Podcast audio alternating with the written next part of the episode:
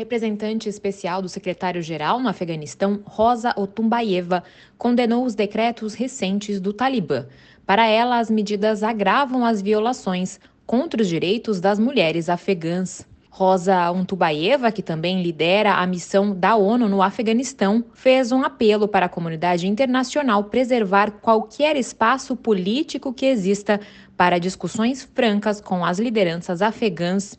O objetivo é abordar o rápido agravamento das condições humanitárias e econômicas. Após a volta do Talibã ao poder em 2021, a ONU continuou a prestar auxílio ao país. Segundo as Nações Unidas, inicialmente o contato com as autoridades de facto do Talibã foram relativamente construtivas. No entanto, decisões tomadas no ano passado, incluindo a proibição de mulheres no ensino superior e no trabalho em ONGs foram condenadas pela comunidade internacional.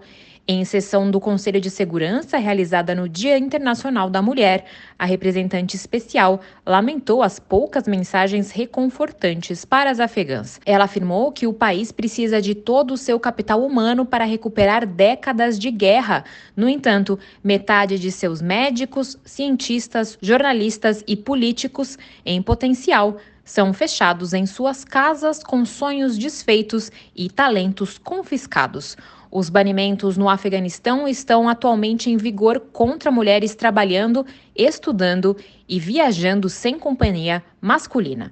Da ONU News em Nova York, Mayra Lopes.